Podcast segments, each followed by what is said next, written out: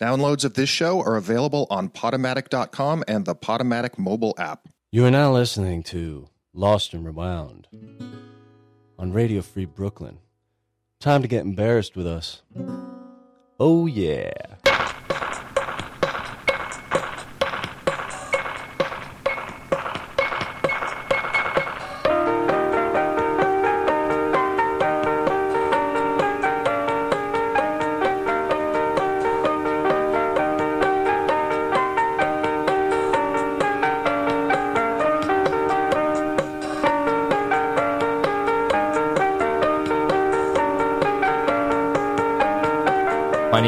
Alon. My name is Jimmy. We are your hosts for a show called Lost and Rewound. Every week here, we try our darndest to explore the old sounds of the yesteryears, be it ours or somebody else's. But all that said, it's all about hearing the sounds of the past, and you can contribute your sounds of the past to us directly at Lost and Rewound at radiofreebrooklyn.org. You can also help keep our station afloat by giving us donations because, again, this is free form radio. So you're not being bombarded with advertisements and all kinds of things trying to creep into your brain box. Yes. It's rough out there right now. A lot of people out there need help, especially those who are affected in Texas, uh, those who are affected in Southeast Asia. Absolutely. our heart goes out to everyone. obviously, considering the importance of matters, we're not obviously at the very top of the food chain, but you're listening to us right now and you clearly appreciate the work that we're doing. And so contribute a dollar, three dollars, five dollars, ten dollars, and Alexander Hamilton. if you want to go to our direct, you had to sing that. You had to sing Hamilton. I didn't have to. I It's just like, wanted. is it like every time someone breaks out a $10 bill now, they're going to be singing? yes. Is that the story? It can be. Go to radiofreebrooklyn.org slash LAR and directly uh, contribute to our show. Be a sponsor. Or if you want to contribute any amount of money at all that I mentioned to the community as a whole, go to radiofreebrooklyn.org slash pledge. Yay. Let's move on to the show, to our guest for this week.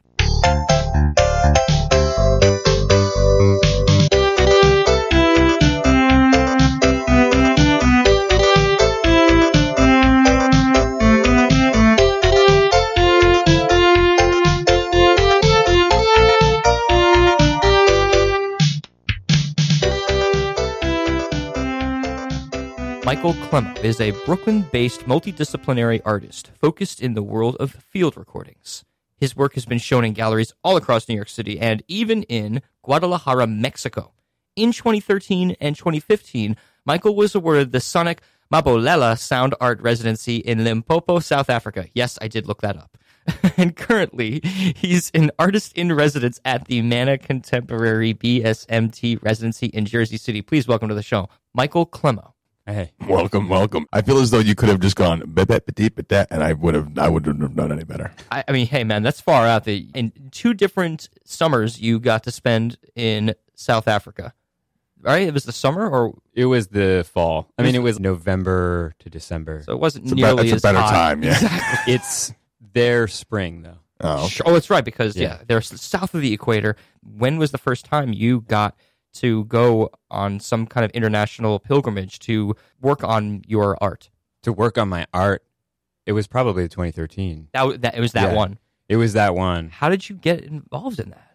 So there's a sound artist, Francisco Lopez, whose main thing is field recording. and He's prolific. He has, you know, hundreds of releases. And he ran this residency in the Brazilian Amazon for the longest time called, it's another weird M name, Mamori, uh, Sonic Mamori or whatever. Is at a place called Mamori Lake near Manaus in Brazil. And in 2010, I applied to go on that trip and it didn't work out. Like I was accepted, but it didn't work out for logistical reasons. And then later on, they, you know, he sort of lost the contact there and they stopped doing it there. And I thought I would never go on the trip. And then he emailed everybody and said, Oh, hey, this was in 2013. He said, Oh, hey, we're doing it again, but it's in South Africa. Come. and so I did. How many of you guys were, were down there? Uh, was was it a pretty healthy amount of folks from America? There's usually like a contingent from the U.S., three, four people, and then the rest of them are kind of an international crew. Some of them for South Africa, uh, you know, Brazil, a lot from Europe. There was one guy from Shanghai, but I think he was French. I don't know. It was a, it was very, you know, very international scene. You were there doing field recordings. Yeah, like the the purpose of that residency was a was a field recording workshop, and the main activity is field recordings. They're very interested in long form sort of nature recordings. I'm putting air quote. No one can see this. I'm putting air quotes on nature recordings because like people consider this a composition style also. So it's not just people making recordings to go to sleep to. Right. That's what my first impressions were when I was growing up with uh, this, you know, sound art, if you will. How how did Yeah. you, if that isn't even a proper term, how did you get involved in it in the first place? I was thinking a lot about that bringing the stuff here today. Um, but the way that I got into sound art is through recording my rock band back in, you know, the 90s and that sort of thing. We tended to always do everything ourselves, so we built our own project studios and figured out how to make the band recording work so that we could make demos and our own albums and that sort of thing. And this was at the time when the home recording revolution was at its bleeding edge back in the late 90s and everyone was starting to move slowly to digital from their four track tape recorders that they had Mhm. and i got into that and i had a mac you know as like a mac person we were a mac household growing up so there were all these like weird little applications that you could get somewhere on the internet that had to do with these strange things that I'd never heard about, like granular synthesis, and even people whose names I recognize now just seemed very strange. Like Akira Rabelais had this, oh, Argeïphontes Lyre. It was like this strange piece of software that did all these, what I would later come to understand as uh, computer music techniques. I guess I just happened to tap into something, learning how to record my own like rock songs that then kind of grew into an interest that survived the the end of those bands. What instruments did you play when you first started playing music? Uh, I played bass guitar because my best friend wanted to play regular guitar, and so we had to have something different to do. Were you raised in a more urban environment or a more rural environment? Rural. Uh, I'm from the Berkshires in Massachusetts. So you kind of had to make your own studio anyway. DIY was the way to go because there wasn't going to be so much access to such a large studio per se. Yeah, there wasn't access in that area that I knew of at the time, or certainly not for like, you know, like a 16 year old. And then there was also this idea that studio time was fantastically expensive and I had, you know, lunch money.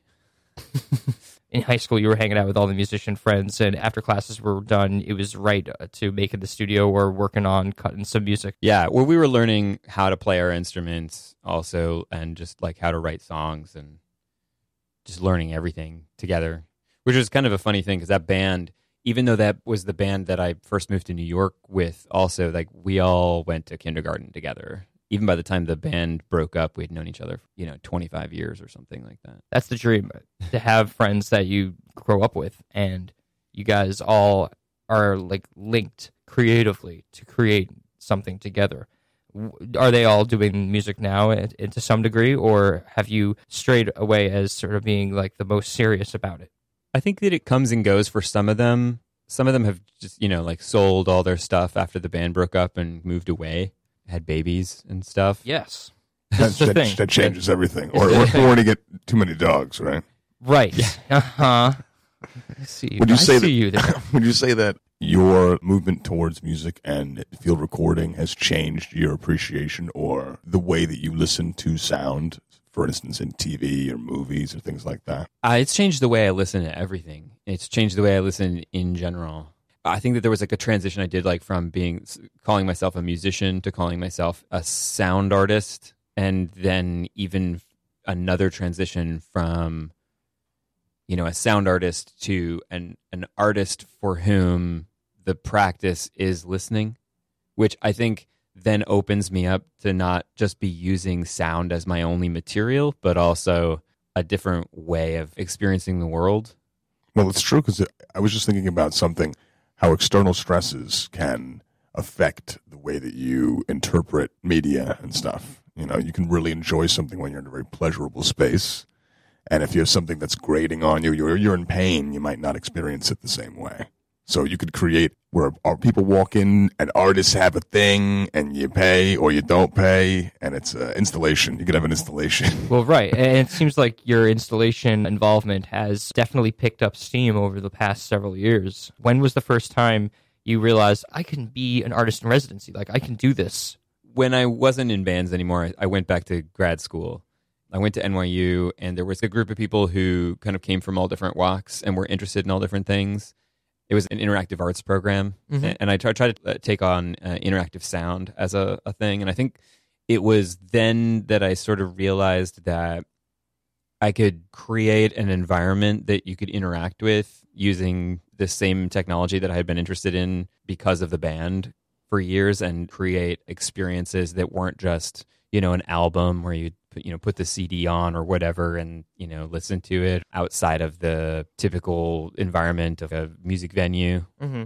And I still do that kind of thing, but I think that now there are other, you know, there are other avenues open to me. And the installation thing is a neat idea. You can create a, a sonic space and work with the architecture of the space itself and create something that is very different, but I think still has, for me, a, like the kind of same mystery that I'm always looking to inspire in people. To some extent, there's a sense that with recorded material, especially in the context of an installation or an installation performance, uh, there's some way that I'm thinking about it where I'm trying to create a physical space out of experiences that I've had. That doesn't always have to be the rubric that I'm building around, but that is something that occurred to me more recently. And with some of the stuff from South Africa that I recorded over those years, I mean, I was one of my favorite recordings was, you know, made with my iPhone on the backseat of a cab as I was going back to OR Tambo Airport in 2013. And that day, we woke up and heard that uh, Nelson Mandela had died. And that I just happened to be in Johannesburg, like on that date. Wow. It was crazy. And like the whole city changed. And, it, you know, there was a visual aspect to it. But where I was, was trying to get back to the airport. And the guy who was driving the cab was kept flipping the channels on the radio and every channel was like something about Madiba, when the events are going to take place for his memorial, or what is happening, or Chaos. songs that we're going to play now. And like everybody had this stuff lined up for like months because he had been sick. And meanwhile, you had the iPhone going. I just yeah, like all because of course all of my equipment's in the trunk, Yeah. right? So I was sitting there cursing myself. But it's kind of one of my favorite recordings from that time because it it had so much. Those moments in time Yeah, that you can capture, you know, and something that's going to speak to people on a different level. I was just um, speaking with someone that was British, and they were saying, "Oh my God, like, I, I don't know what's going to happen when the Queen dies. Like, they have to shut the country down for a week, and they have to change the money and the songs, and like all this stuff has to happen." And I was just like, "Oh yeah, she's been around for like." Longer than any monarch in like British history. It's a big deal, especially when it's. I mean, Nelson Mandela was like a legend in his own time. There's very few people who have who, who achieve that status where they're larger than life. How insane that you happened to be there at the time that it occurred, being somebody who is all about catching moments without necessarily them having to be premeditated. There seems to be a lot of not essentially necessarily improvisation, but just organic things happening just naturally, organically in your field of work. I don't think that it's different from improvisation in some ways. Sure. It's just, I guess, it depends on how you want to look at it. You are not making them happen, they are happening to you. So there's nothing, I mean, you could be improving on the fly, but when things are happening, it's just the way it is happening, and you just sort of have to wing it and figure out how you're going to respond. Yeah, exactly. I mean, I think that it's about being receptive, and I think that that gets back to the idea of listening. And these are the the things that I start more thinking about characterizing my work around is this idea of being receptive, listening, and being open. And there's work that I make where I go someplace and I come back. I was in Brazil just now, and like I was in the Amazon, and that you know I, was spent like maybe a, a, week trip, there. man. That's a trip. It was crazy. It's crazy how You gotta get like all sorts of shots before you go to the Amazon or something, don't you? well. I got a yellow fever shot. I had a lot of the other ones. it was interesting because it was simultaneously a trip how out there it was and a trip how not out there it was. You know, I felt very isolated in the forest. You sort of like you know hike around in this forest reserve and you feel very isolated and then you hear this jet plane go by and you're like you can never escape the human impact is available to you if you're there like listening to it. And visually you don't see it but you can hear it you know? Like you might be a kilometer or two away from the highway but you can still hear that truck with the engine brake you know? It's fascinating. you were alluding to a little bit before is especially with the field recording.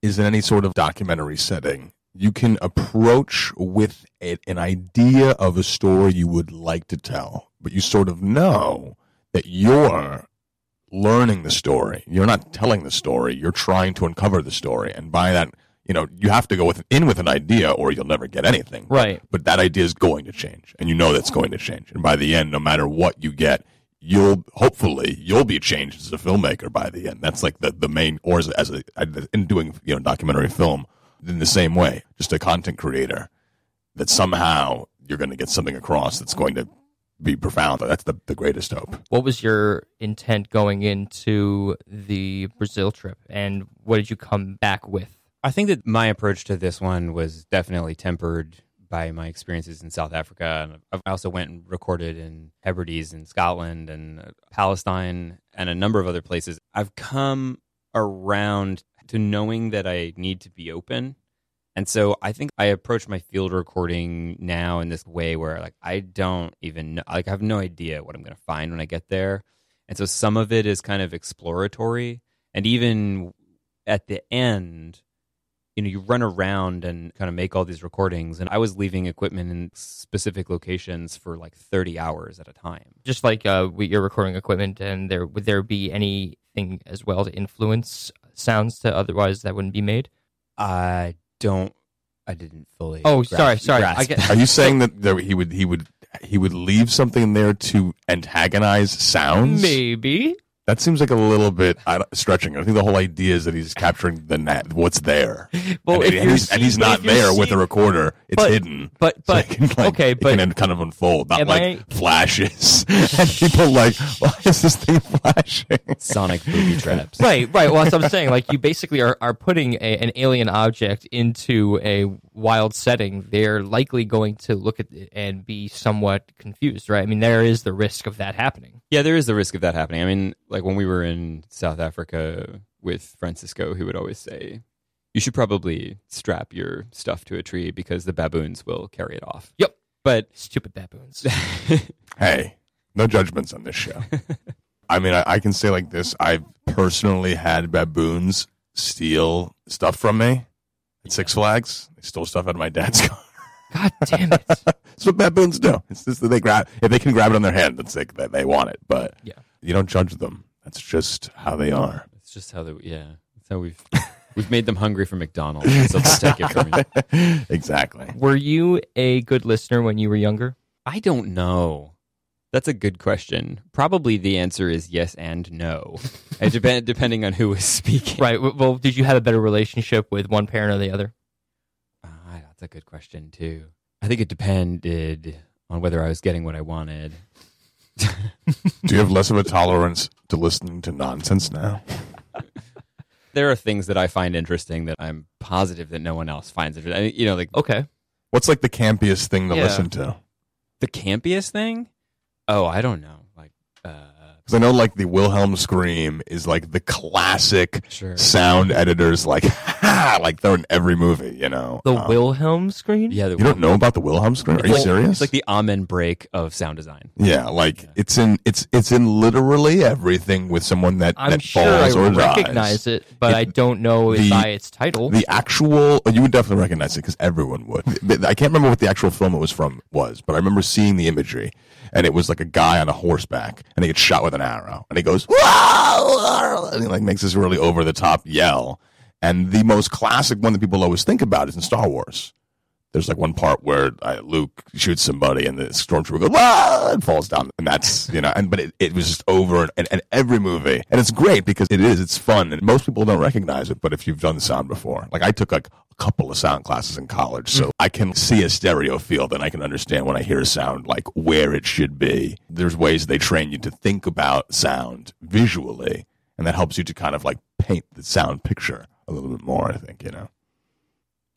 I just no, sorry, I got lost thinking about stormtroopers. Yeah, Stormtroopers in the Wilhelm scream, dude. I can't believe you don't know this. I song. just thought the scream you might have been talking about was the like it's like a gut wrenching. it's the only recognizable scream in the movies. So, like the fact that if you know what I'm talking about, like you've heard a scream over and over again, then it's that scream. Well, I probably just didn't do it right because I was just trying to imitate. It's okay. it. Right in this moment, right here. If anybody else is confused like myself, Just in- cut it. Cut it in the show. We're, we're gonna cut it in right here.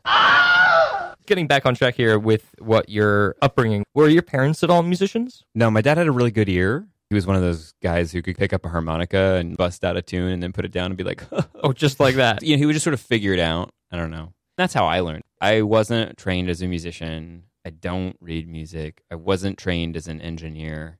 I wouldn't be a good engineer in a studio. Like I've done sound design for stuff, but I'm not a sound designer per se. It's like a very weird thing. This was part of what I was saying earlier was because I was into recording, because we built all of our own studios when we did the band stuff. I knew all the equipment, but it was all very casual. And then I got into software and started doing computer music and programming digital signal processing and stuff like that and started composing that way. And then kind of happened on Francisco's work and got interested in field recording. And now that's always what I sort of default to doing. And you mentioned the thing at Mana Contemporary, which is mm-hmm. actually over now. I was there. That's probably still in my bio. Like I haven't updated my Maybe. website. Yes. but that's a project that started off as a sound project where I was trying to resonate the building. And then the more I got into the history of the building and discovered that it had been a cigarette factory. right. It's like a huge, huge industrial space. It's 2 million square feet. That's crazy. yeah. It's It's it's 2 million. I mean, I can't even wrap my brain around this. It's like seven floors of it's insane. art. When I got into the history of that building, I found out that it had been a tobacco company, a Lorillard Tobacco Company, which is like older than the U.S. They started in 1760, and then realized that if I wanted to resonate the building, the sort of best way to do that was by growing tobacco. So I ended up farming. Like I ended up growing tobacco in my studio, not doing nothing with sound. That's incredible. So you were so you are a tobacco farmer in some cases. Yes, I'm an occasional tobacco farmer. I think I think that what he was pointing out before the same way about why he this doesn't translate as much to sound design because when you're doing like it's very much like technicians work. Like they teach you how to make it sound the way it should sound. And when Right. you're doing art that doesn't apply. There's not a way it should sound when you're making something for people to enjoy and not that pop radio sense you know? But there's definitely ways when you're mixing and they're like you gotta mix it this way. Mm-hmm. 'cause if you don't it'll hurt my ear dude I'm just like, oh, impressed. she- you know, we're paying this chick all this money, so we want to make her sound like that. Well, right, and you have to be specific to the artist and what they are trying to look at. I, if I was in a similar position of that, I would not know because I have no real ear for technical stuff. I know everybody that I'm surrounded by, you both, and even Doug, our, our old producer for the show. Everybody knows their way around a board. I do not know my way around a board. You get the board the way it's supposed to. I will leave it like that. I will never touch it. I will keep it like that. It's the same thing with the RFB board here. I feel pretty I feel tension every day with you sitting over there. Oh yeah, maybe you should come around to the other side of this But sometime. you're the guy with always with with the material. Uh huh. You got get the laptop. You're doing all right, but I worry. I- I'm really impressed that you are such a non-classically trained musician that you thoroughly worked yourself to the bone to learn things on your own without even knowing a note. Yeah, I mean, we all kind of did everything by ear. I mean, even when we were, you know, we were in like high school learning our instruments, we had our favorite records. We were listening to everything that you would expect from rural, rural white boys in the in the nineties. Sure. well, what what what kind of inspirations were you pulling from? the Beatles had that resurgence in the 90s. We are listening to a lot of stuff from the 70s. So, you know, the Beatles, Zeppelin. I was a big Rush fan. Cool. Uh, but I also liked Primus. and really weird stuff. I was a long time Floyd fan. Pink Floyd has always been kind of an inspiration. Studio rock. There was album rock. You know, they had these like opus long form pieces that sonically held together in ways that other things didn't. But it was cool. So we were listening to that. Be the Quentin Tarantino of sound. Why not? hey, I wanted to uh, switch gears next on Lost and Rewound. We were going to actually take a quick break, and when we come back, we're going to dive into older material from the late 90s, early aughts. Yeah. Are you ready? Oh, never ready for this. when we return to Lost and Rewound. Radio Free Brooklyn. What are you doing, Zod? This is madness.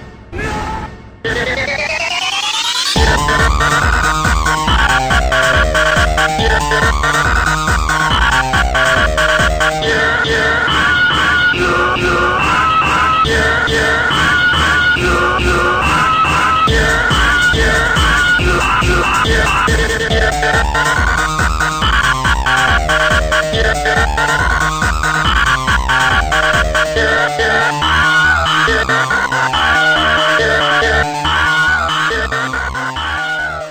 here in the studio with Michael, Michael Clem- Clemow. sound artist extraordinaire and world traveler. You've been living in Gowanus now for how long? You, you're you're a you're a neighbor. yeah. I've been living there for seven years. I've had an art studio there since 2006. You were living in Jersey City how long ago? Or So- you were, you were living in New Jersey? A we while were ago. living in New Jersey. We never lived in Jersey City, although we rehearsed there. And I think that the Angel of the Odd Days were mostly in Jersey. Like I said, these cats I played with, they were all from like, except for a drummer, we were all in the same kindergarten class, Yeah. which is kind of nuts to think about. And then I moved to Boston for like a year, and they kind of moved down to this area and I was like, going through a rough time in Boston. They said, you know, you got to come down to New York. We're going to like really do this New York thing. And if you don't come down to New York, we're going to get a new bassist that laid it on real thick. So I uh, packed all my shit up. That's rough. Yeah. Yeah, so like you should come to New York. It's that's really good. We're gonna love it. If you don't come, we're gonna kick you out of the band and get a new bassist, but you're gonna love it. It was basically that. It's gonna be great. Not- but if you don't come, see ya, never see you again. But like you're gonna, you're gonna love it. Slightly passive aggressive ultimatum.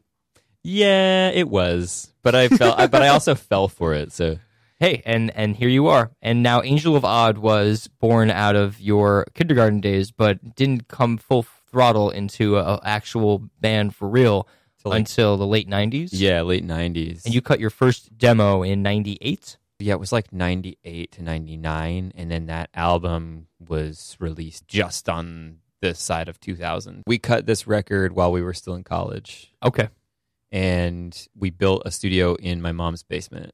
As all good bands in college do. No, I don't. I don't know that for sure, but I No, the good ones go to real studios. No, mom's basement. That was where rock music was born. Yes, Chuck Berry was down in his mom's basement, killing it. I thought that was the garage. garage, Oh, basement, I attic, see, backyard, alley pally, whatever. Mama Berry, or as they used to call her, Jerry Berry. All right, so we have a track here to listen to from that uh, 98 demo, and it's called Classic Cool Shit, in parentheses. There was a lot of really purposefully bad working titles so that it would force us to rename the songs. The problem with songs that never went anywhere is that we still know them by their horrible working title. Well, let's take a listen to this track. This is Classic Cool Shit by Angel of the Odd.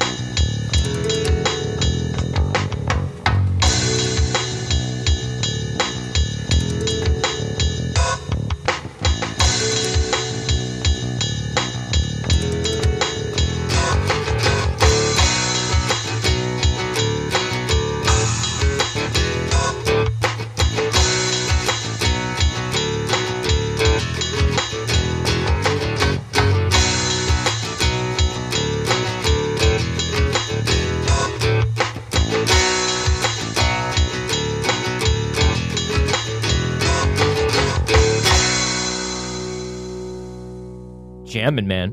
Boy, you didn't uh, you didn't warn me about how painful this would be. Well, the show is with a, with a tagline that would suggest as such. You know, the whole get embarrassed with us We've thing. never had a guest get up and leave before, though. That would be that's like what I'm hoping for. That something is so bad that they can't even Just- deal with it. Throw themselves into the East River. Yeah, or they, they like they like yank it out like halfway, and we only like half the song, and they're like, "That's enough. I got I got a Yeah, reputation I- of old, you See, know." like, the, the problem is, is that I don't really have the context. So when I hear something like that, I'm like, cool, that sounds really cool. And then you're like, oh my God, it's terrible. but you were commenting to us during the song how it sounds like four different songs all in one. Yeah, I mean, I guess I don't know. I was transported back to my dorm room where this was probably born. Uh, Sure. and I think that I was probably very excited to come home for spring break or whatever and show my buddies, you know, my new demo or whatever. But it's funny because there were some sounds on that that I think may have been like created with some of those weird tools. There's that like kind of granulated drum beat ones. Those are like horrible MIDI Yeah. drums. That was all me, I think. That was I- all you. Yeah, I think that was all me. And we had a drummer once we were all together, but like we were in different colleges. You were in Ithaca where everything Yeah. was gorgeous, and then everybody else was somewhere on the East Coast, but just uh, it, far away enough that it wasn't uh, as convenient. Yeah, I mean, we were like sort of scattered across upstate New York. A couple of us at Skidmore, one of us at Hamilton College. And then most of what became the band was at Skidmore. And then there were like two outliers. And then we all moved in together. After college, though, we rented an abandoned church that had at one point housed a record company office. And then we recorded our second album in that church, which was the Blue Album. Haunting. so that track you just heard was probably like circa 1998. I recorded that probably with a combination of whatever computer I had, a four track, and possibly some like early DAW, like Deck 3 or something like that. Which I did is like before there was Pro Tools. it was Egg back into time. Back in the day. Yep.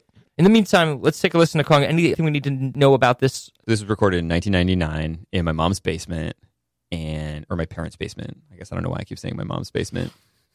It sounds better. It was co-owned by. It- yeah, it sounds. It does sound better, doesn't it? Back in in Mom's mom's basement. Back in mom's. she had basement. exclusive rights uh, during the week, and then the weekends it was the man cave, right. the boy cave the boy cave. at the time. This was like our punk song. We were all over the place. This was sort of punky. All right, Punkissimo, if you will. Punky Simo.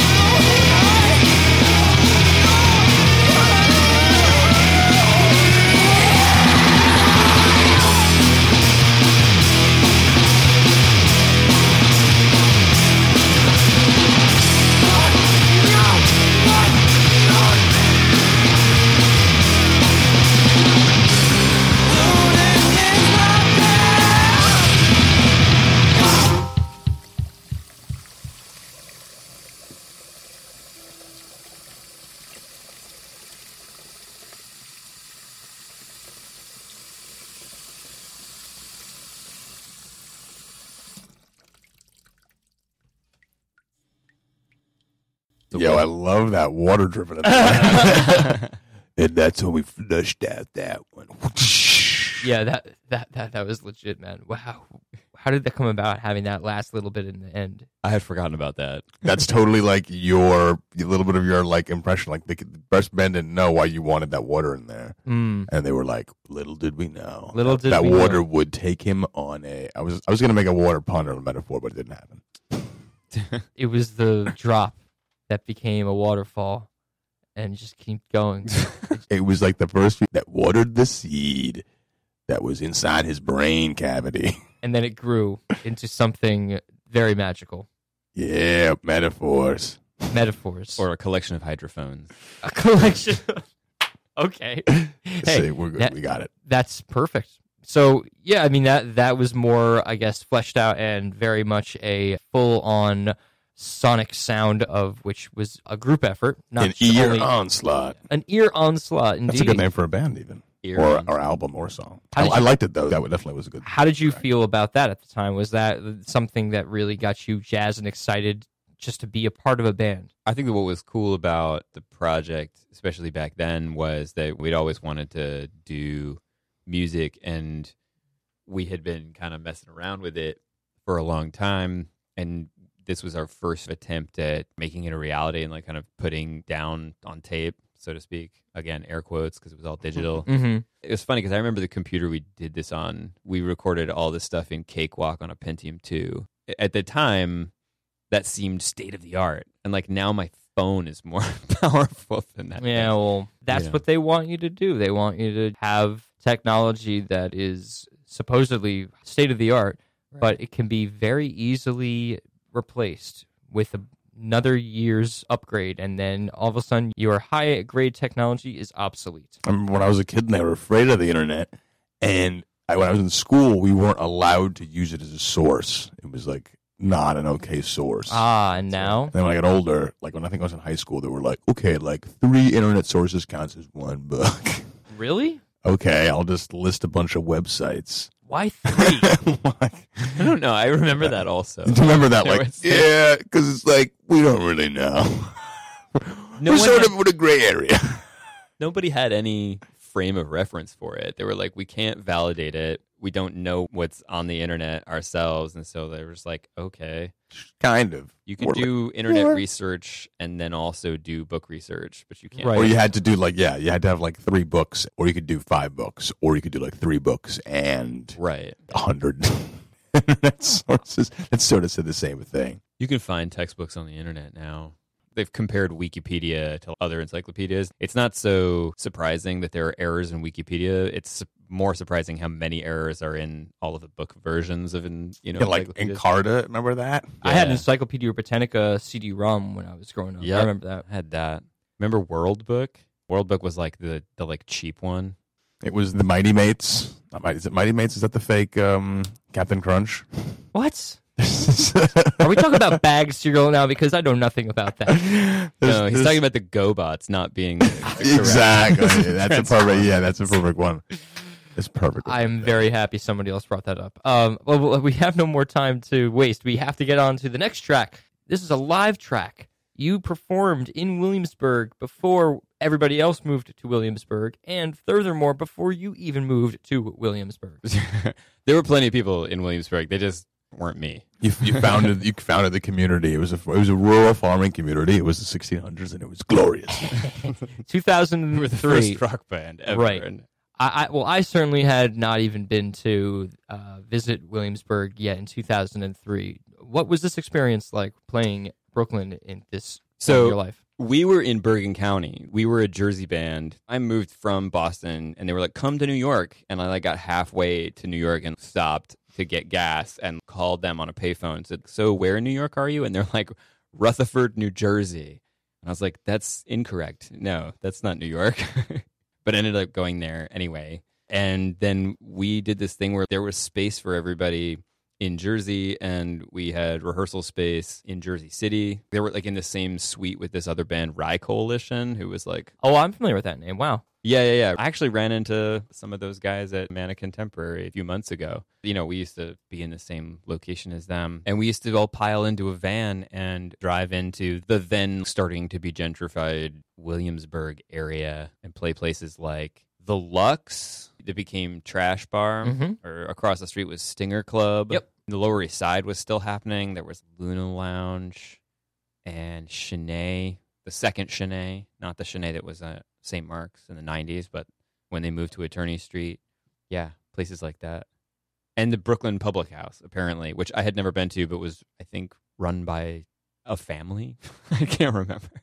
As they should be. Yeah. Let's listen to it and suppose we'll have more questions after it is played.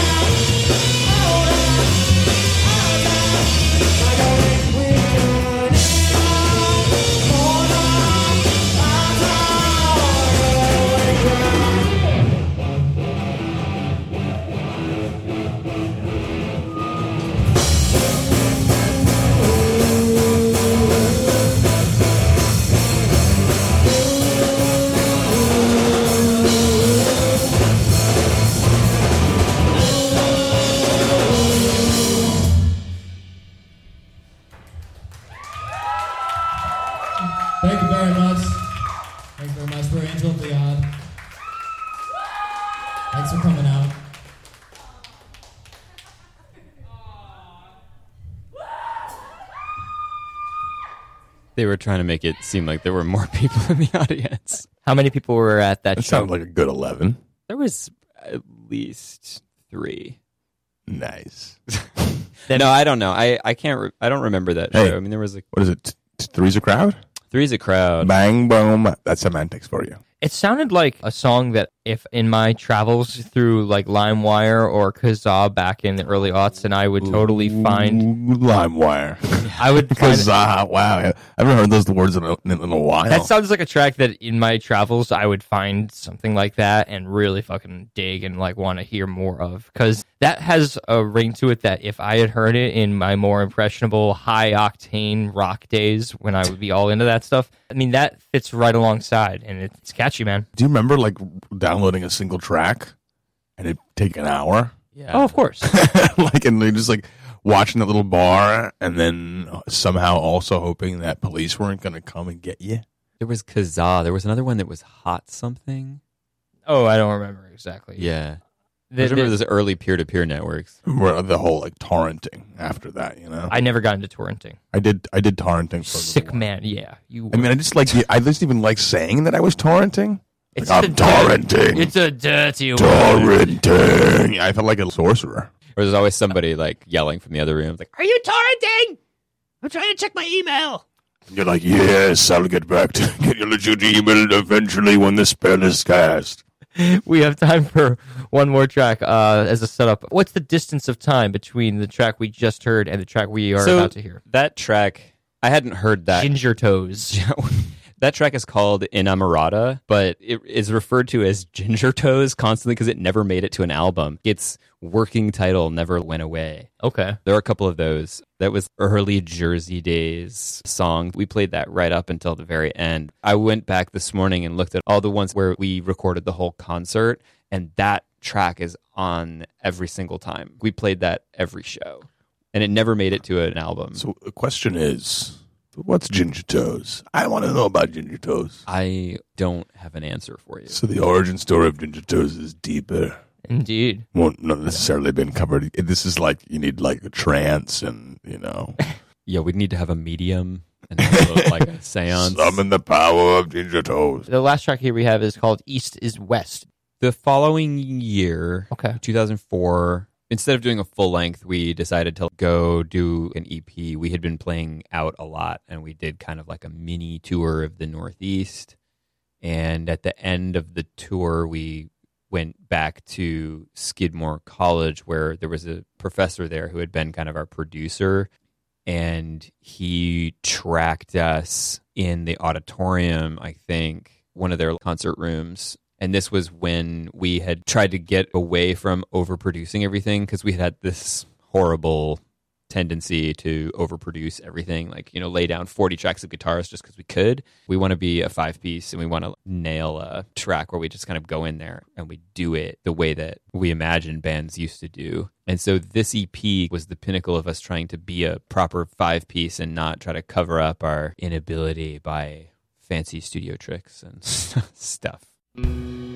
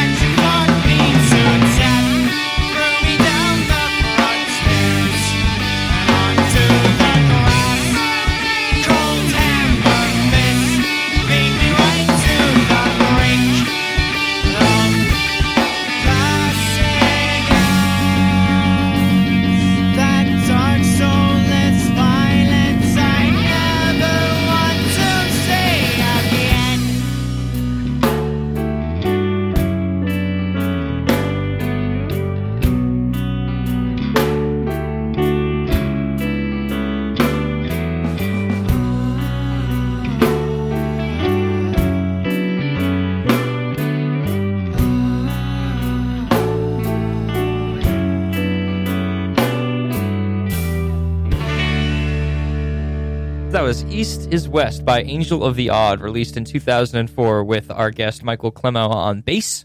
And uh, who else played on that track? Our two guitarists were Philip Heslop and Wade Strange, and real that's his real name, Love it. Wade Strange, and our drummer was Jason Forrest. And the vocalist, who I was supposed to bring here today, Uh-huh. uh, but who couldn't get away, is uh, Peter Holden. Hopefully, if you have the time to come back, and we certainly hope you do, you can bring him along and we can listen to more Angel of the Odd tracks and uh, dig into his past a little bit. And you can be a fly on the wall. So w- the pressure will be off you as, as much as it was this time around. Uh, you've been so kind to contribute so much audio to us this week. And truth be told, you're very, very busy with everything going on. Yeah, so I mean, I've got a couple of things coming up this winter. I'm going to do the Lower Manhattan Cultural Council workspace residency. So I'll be in a studio for nine months, kind of hopefully setting up, depending on my ability to do this in the space, I'm going to set up my eight channel system. So I'll be able to have multi channel works. How many years you've been doing it, I really don't know, but you have Radio Free Gowanus coming up. Not to be confused with the folks here at Radio Free Brooklyn. Right. It's Gowanus Brooklyn. It was more of an annual event. It's starting to become more of a kind of social practice piece that I do, but it was like a stunt. I have a 10 watt transmitter and I've been doing pirate broadcasts from my studio in Gowanus annually for the Gowanus Open Studios or just whenever I feel like it. And now I've been doing more things working with other groups like the Interference Archive, which is a cool archive of protest materials in Gowanus. The next event that they're doing, I think that I'm going to be involved in this in some way. They're doing a broadcast, maybe recording for our podcast on September 2nd, which is this Saturday. Uh, they're doing a block party in Gowanus on 8th Street between 2nd and 3rd Ave. There'll be a band and cool activities, button making, poster making, that sort of thing. And I will be there in some capacity with uh, Radio Free Gowanus. and your website, michaelclemow.com. You're also on SoundCloud, right? I am on SoundCloud. There's not a ton up there, but there is a recent selection of field recordings from Brazil and some other random stuff. Cool. You can also uh, you can catch me this weekend. You can? Yeah, I'll be performing on the Popped Collar Comedy Show at the Platform in Brooklyn, which is in Bushwick, off the Halsey stop on the J at 8 p.m. That's uh, this Saturday, the second. Awesome. So the gentlemen here in the studio with me are very much busy bees this weekend. I will be getting my vacation on. Once again, it never seems to end. Michael Clemow, thank you so much for being here with us this week. Yeah, thanks for coming on. Thanks for having me. lostandrewound.podomatic.com and radiofreebrooklyn.org slash LAR is where you can get to us directly. My name is Alon. And I'm Jimmy. Thank you guys so much for listening to again Lost and Rewound right here on Radio Free Brooklyn.